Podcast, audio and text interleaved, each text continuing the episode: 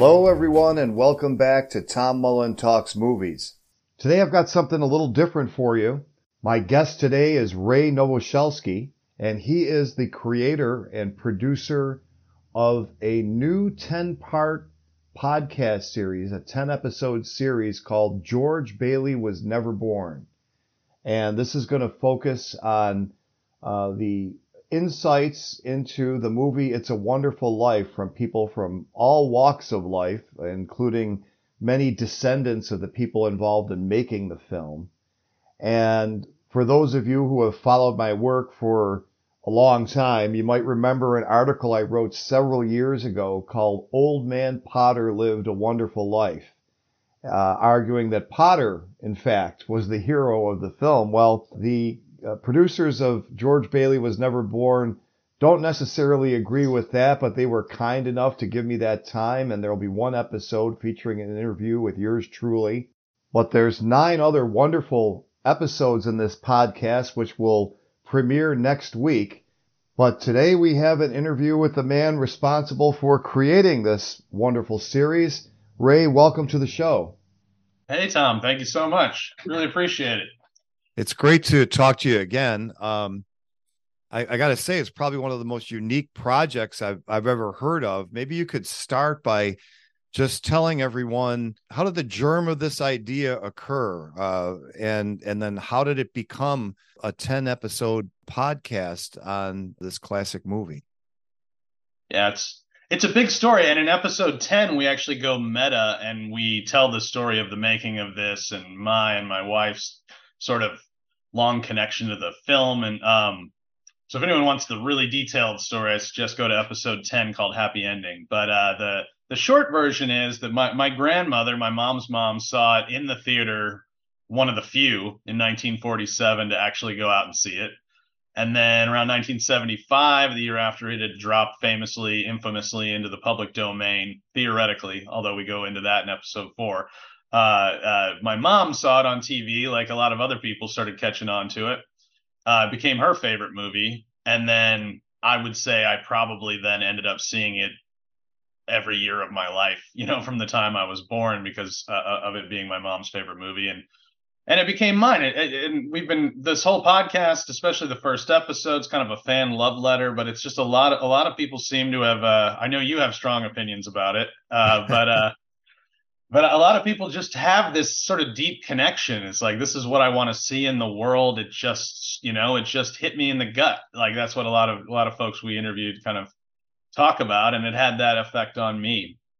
And then let's see, last year, um, to be honest, we had done a season one of a true crime, Black Lives Matter, St. Louis activist podcast called After the Uprising, and it had done just enough numbers that like we probably weren't going to get a season two or another meeting with iHeart if we were going to be honest. And then like the universe, the angels, uh, helped us out a little. And uh, in January of last year, we uh, pulled a rabbit out of a hat and got an NAACP Image Award nomination for Outstanding Podcast for that show. And I forwarded that to iHeart and I was like, You just got an NAACP nomination. And they were like, Oh man, this is fantastic. Let's take a meeting about a season two and what else you got.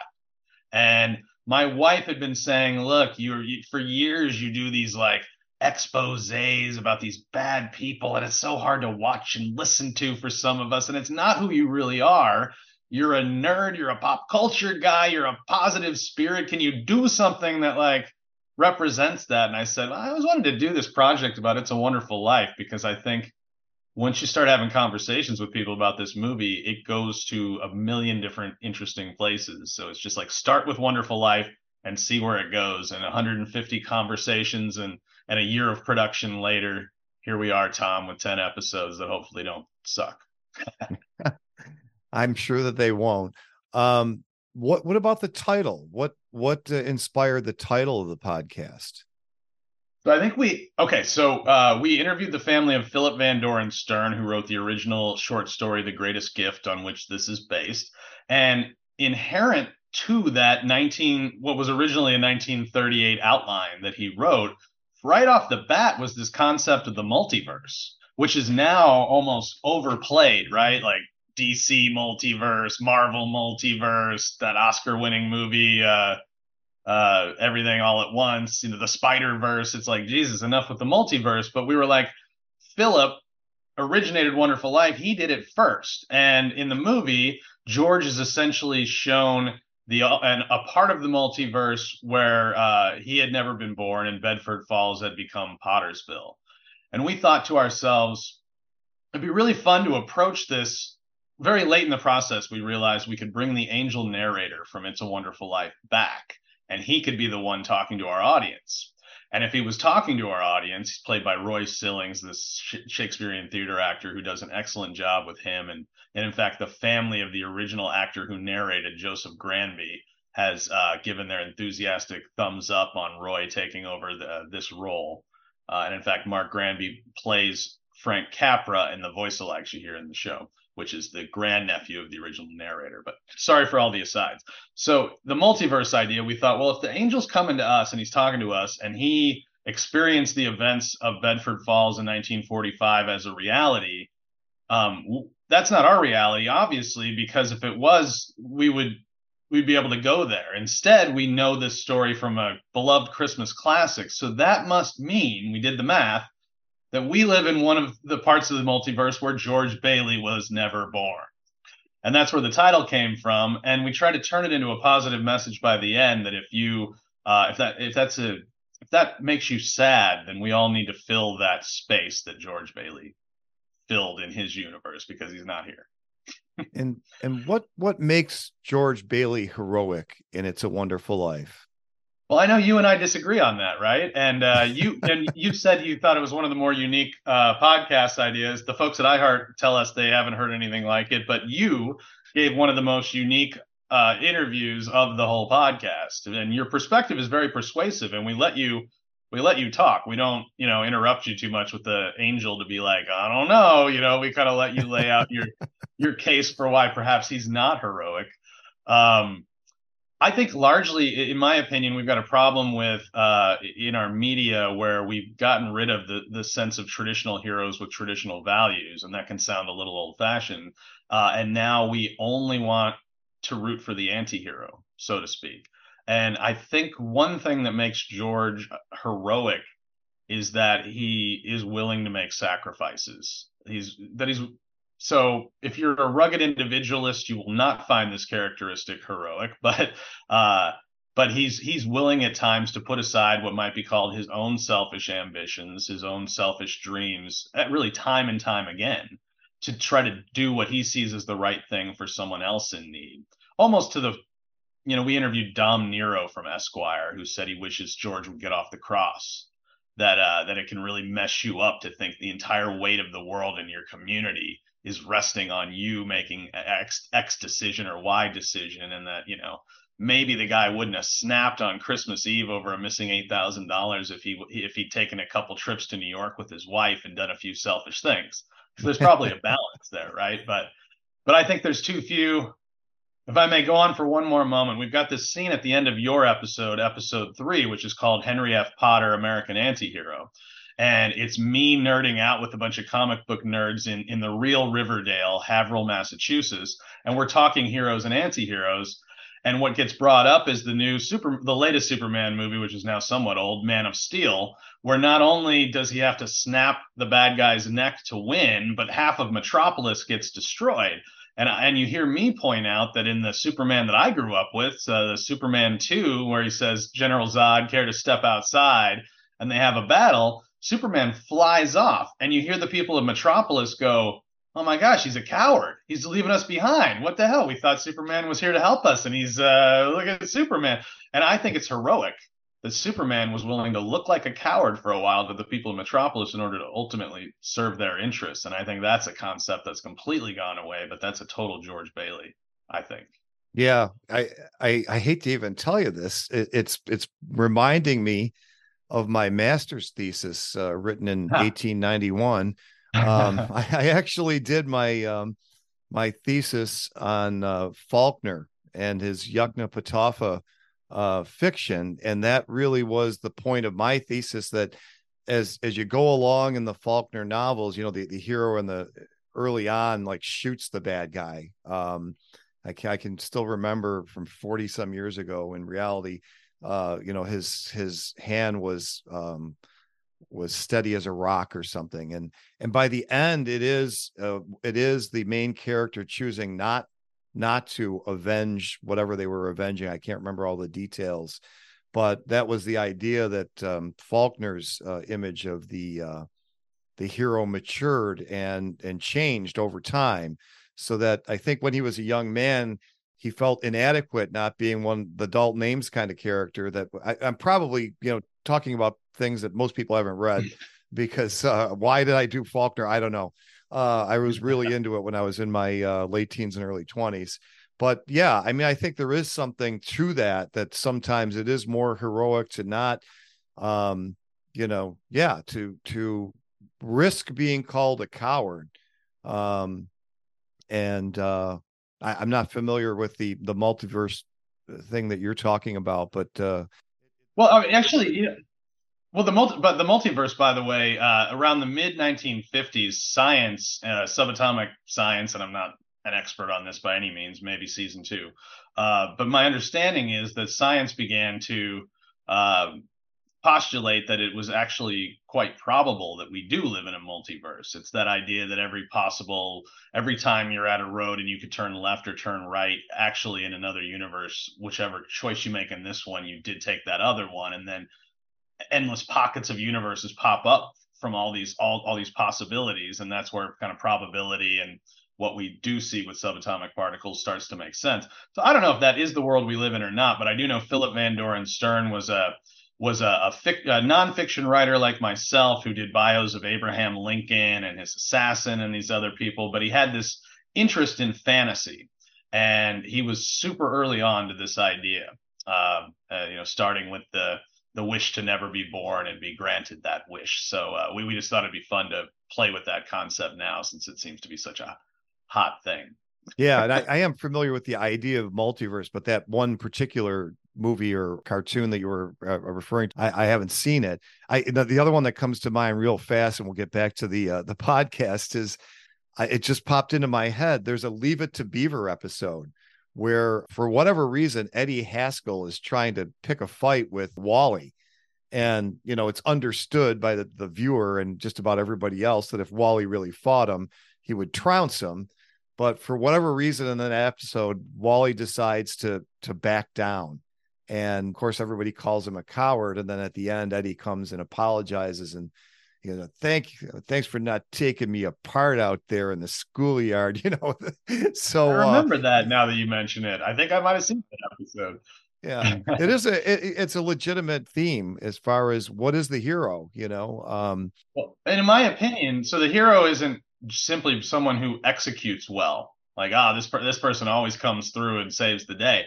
To to me, in order for someone to qualify as a hero, they got to save the day, uh, despite the um, obstacle of their own code or ethics, whatever that might be.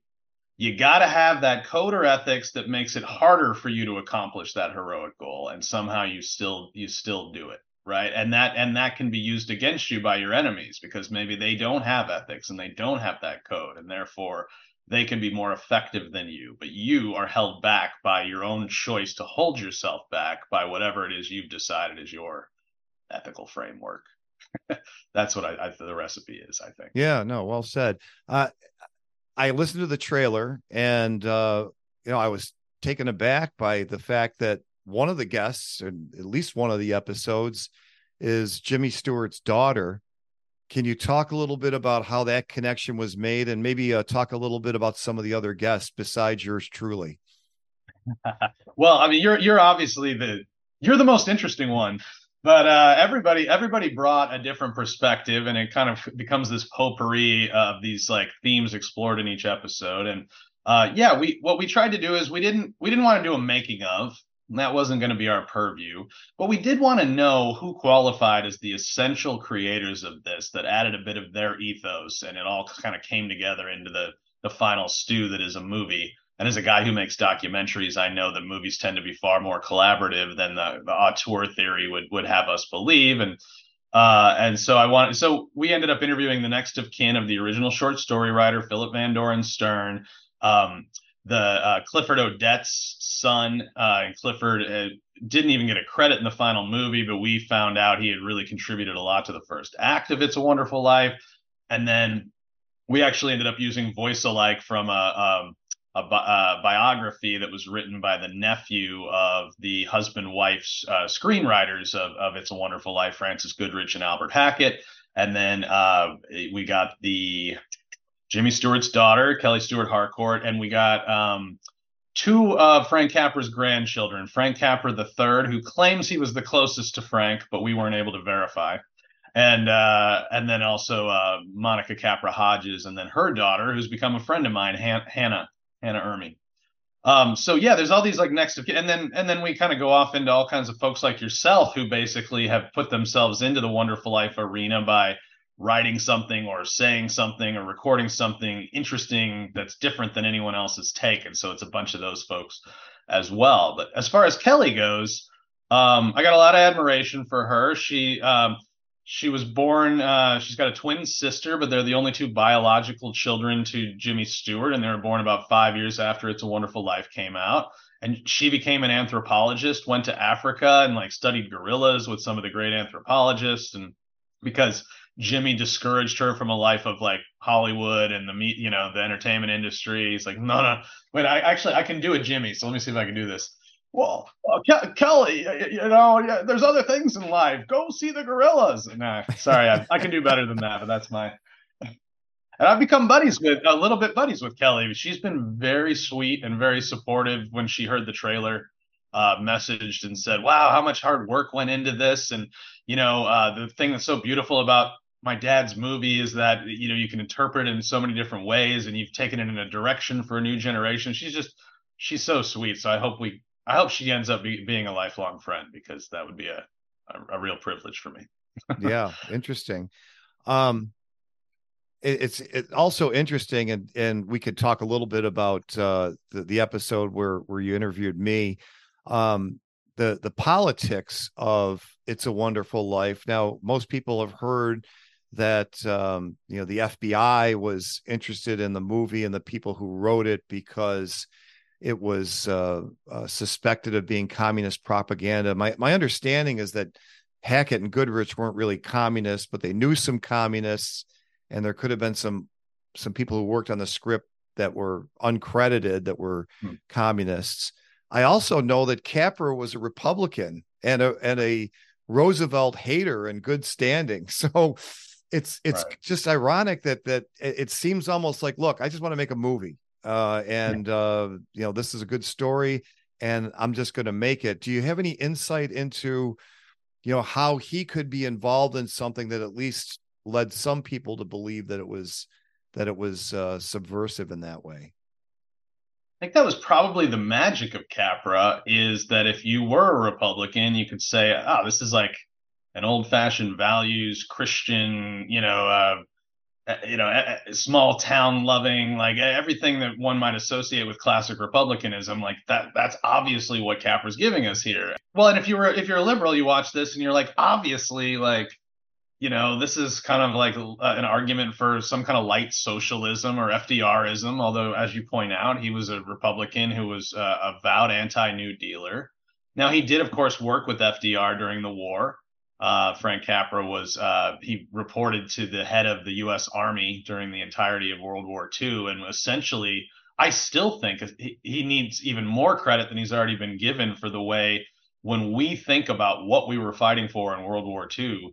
Uh, you know, we, but uh, you know, when we look back on those brave people who did it, uh, I think he planted that message. There could have been a lot of different versions of how we thought about what we were doing during those years, and I think he, Frank Capra developed the version that we still kind of hold today when we think about that war and, and the Greatest Generation. But we did learn though uh, from Mark Harris, who wrote Five Came Back. He interviewed and um, he did that great Netflix doc of the same name and he had found a meeting that happened in 1938 when Frank was doing pre-production on Mr. Smith Goes to Washington. So he goes to DC and then he goes to a press conference at the Oval Office and at the end he gets to shake hands and exchange a few uh, words with FDR. And he said after that that he was, it appears he had a minor conversion, not a political one, because I think his philosophy st- stayed the same, but I think he became much more of an FDR supporter and less of a hater uh, of the man. And the idea was that FDR had this sort of Hollywood presence. Like he, like Capra knew a star when he saw one, right? And, yeah. uh, and that was it. He was a powerful guy. And he's just like, ooh, I like how this guy pitches the public his ideas. I, I do the same thing in my movies, you know, in this way that's ultra relatable. And well, give a Republican a war, and you can get him on board with anything. That's that's my observation.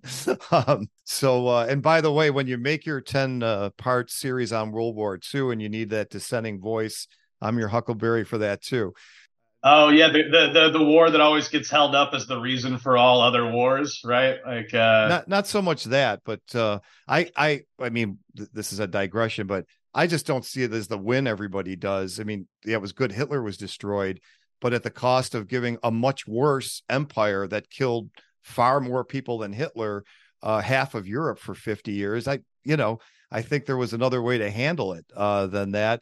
Hitler originally wanted to fight Stalin, and we should have just let him do it.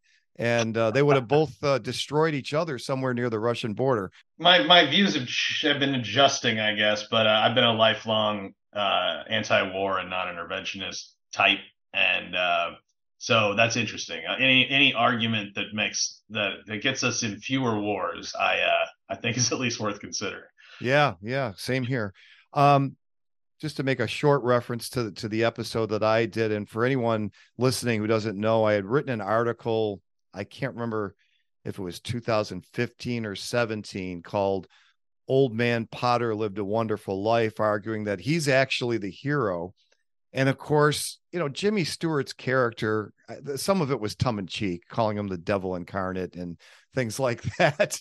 But I think, and I don't think I use these words in it, but it, it's the invisible hand. It's Adam Smith's observation that people pursuing their own self interest uh, will do more good for society than people who are actually trying to do good for society, even with the best of intentions.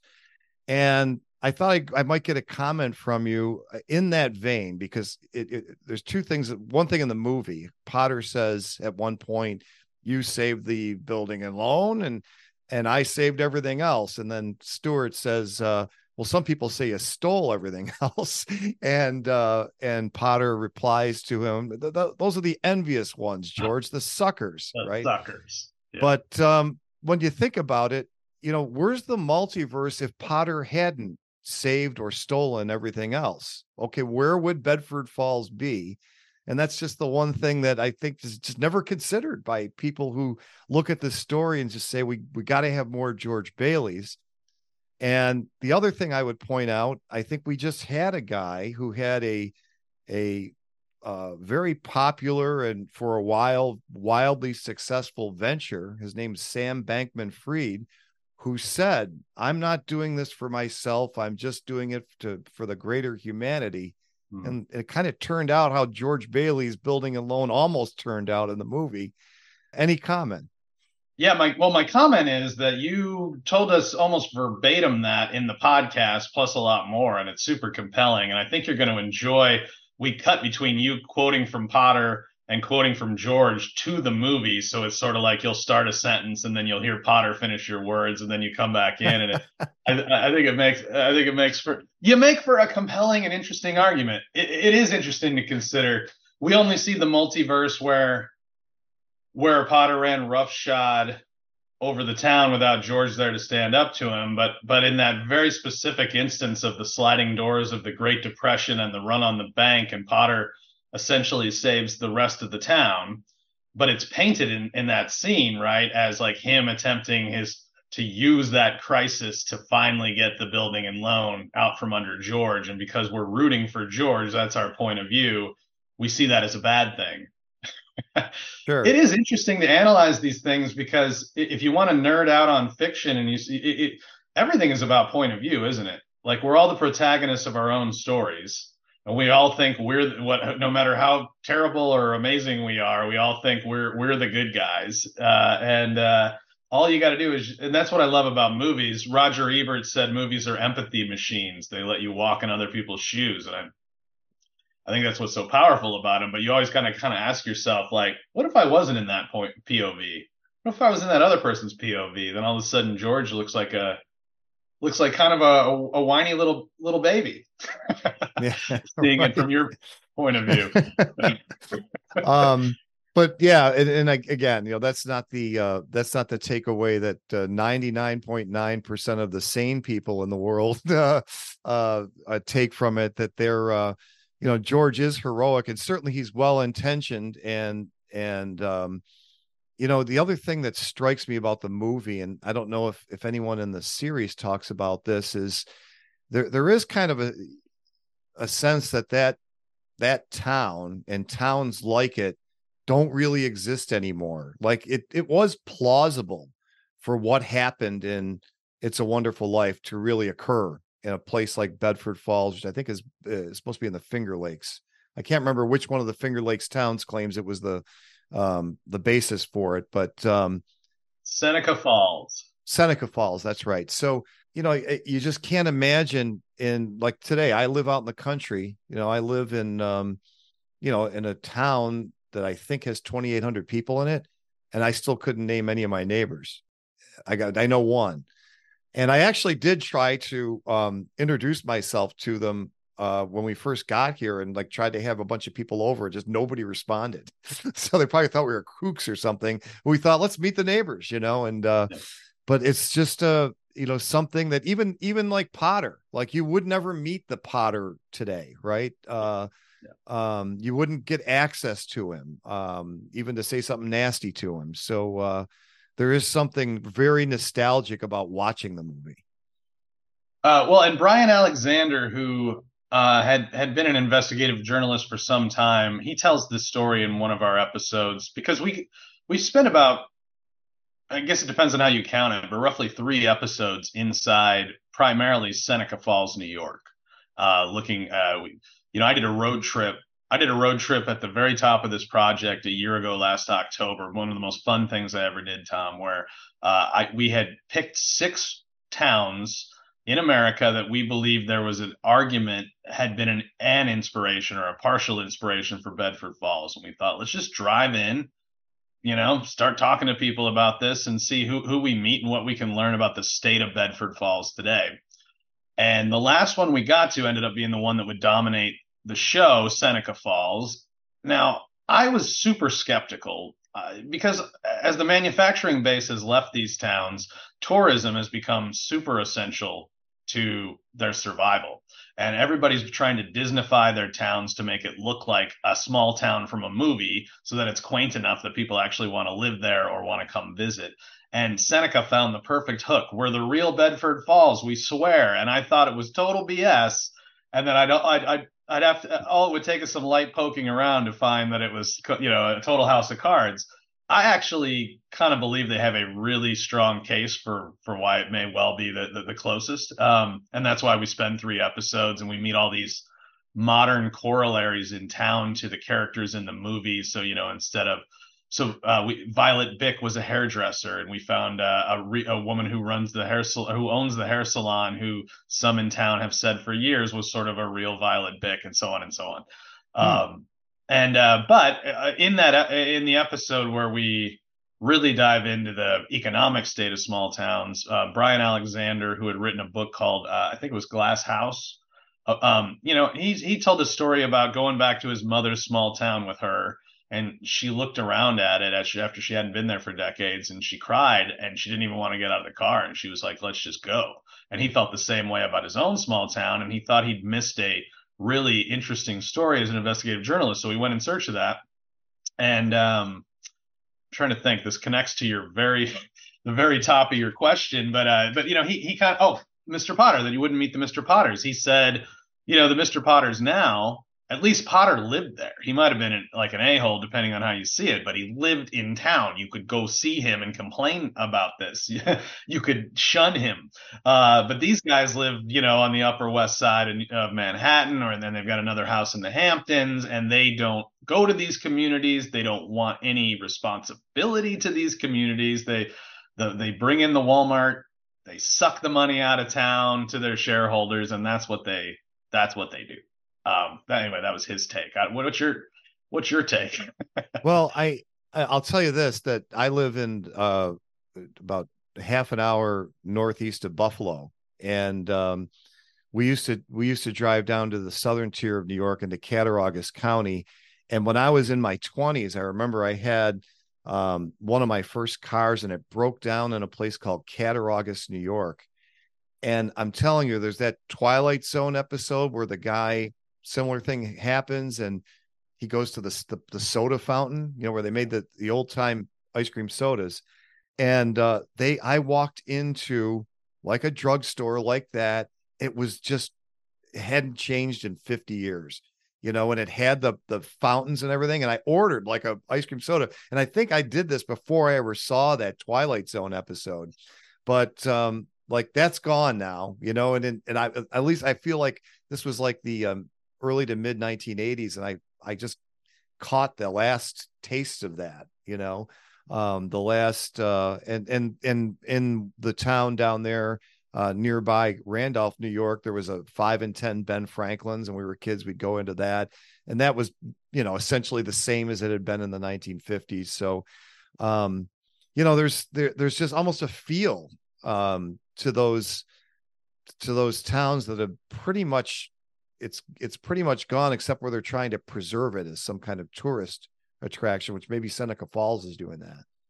Yeah. But I mean, even I think Brian Alexander, they are. They've got uh, something called Cafe 19. Uh, they didn't have a coffee house for the longest time, and so the the local Generations Bank, which was run by this community banker named Menzo Case, whose favorite movie was Wonderful Life, and he uh, had been actively trying to get something called Bailey Park affordable housing built with Habitat for Humanity in town, so that uh, working people could more afford to live in these towns because as they spruce them up into looking like movie small towns uh, you know uh, the uh, you got to you got to build the you got to build the the soda fountain you got to build the ice cream shop you got to build the this that and the other thing. What you don't build is the houses so the people who serve the coffee or, or serve the ice cream don't have to drive in from an hour out from where they can actually afford to live uh, and uh, and sadly only weeks ago, our real George Bailey Menzo Case from Generations Bank passed away suddenly of a heart attack. And uh, talk about a, in episode 10, we kind of uh, go lightly into this idea that, like, without this guy, Seneca Falls and those who wanted affordable housing in that town are going to find out what life would be like without their George Bailey. Because sometimes it just takes one guy, one visionary who's like, I'm going to get this done. And even though it's totally doable by other folks, once that guy's gone, there's, you know, who's going to do it? Who's going to push it? Who's going to make it happen? That's, that's, I took it sad, Tom. I know, I'm sure you want to keep it, keep it up. You're doing a movie podcast, but uh, yeah, that, that was something unfortunate that happened recently.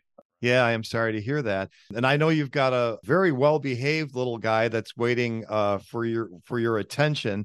So uh, before we wrap up, why don't you um, just tell people where they can find the podcast and where they can find more of your work? Thank you, sir. Uh, well, they, uh, you know, go to your podcast app right now. Don't wait because you'll forget. Go right now to wherever you get your podcast and look up George Bailey was never born. And please subscribe because every subscriber helps tell iHeart that maybe we're cool and we can do winning podcasts. And then maybe they greenlight more of them. So that'd be really kind. And maybe you'll actually like it. And uh, since your episodes drop in the week of Thanksgiving, I just want to say um, it's so hard to find a podcast when you're on a road trip going to Thanksgiving dinner with uh, with three, four generations in the car. Like, what's everybody going to listen to? How about a podcast about It's a Wonderful Life? It's it's got stuff that's going to appeal to everybody, even the Gen Zer who's rolling their eyes, going, "I've never seen a black and white movie, and I don't care." They're gonna. in fact, we keep saying I'll hear from people who say, uh, "Oh, I've never seen it. I still haven't seen It's a Wonderful Life," and I say, "Well, now you don't have to. Just experience it through the podcast. You'll get the whole thing." Uh, and so, uh, anybody who wants a little more information or wants to uh, likes websites, I guess, go to savegeorgebailey.com where you'll find out everything you would possibly want to know about about this podcast, how you can join the mission, how you can host a, a, a for George Bailey Day on Saturday, December 9th, your own uh, home screening of It's a Wonderful Life at the same time as hopefully hundreds or maybe thousands of other people around the country doing the same. Uh, that we're trying to push that through and and so on. So savegeorgebailey.com. Um, you'll if you go to that site, you'll be able to find all our social medias. So follow us wherever you do social and uh, subscribe wherever you get your podcasts, especially the iHeart app. I'm sure they would love us to say. Sounds good. And we'll link to savegeorgebailey.com on the show notes page. Ray, it's been it's been a blast as it was the last time I got to talk to you. Hopefully we'll we'll find another reason uh, sometime soon. And uh, thanks very much for stopping by. It'd be a lot of fun. I always have a great conversation with you, Tom. Thank you. I'm not in love. Don't tell me it's so, I'm not in love. I want you to know I'm not in love. Don't tell me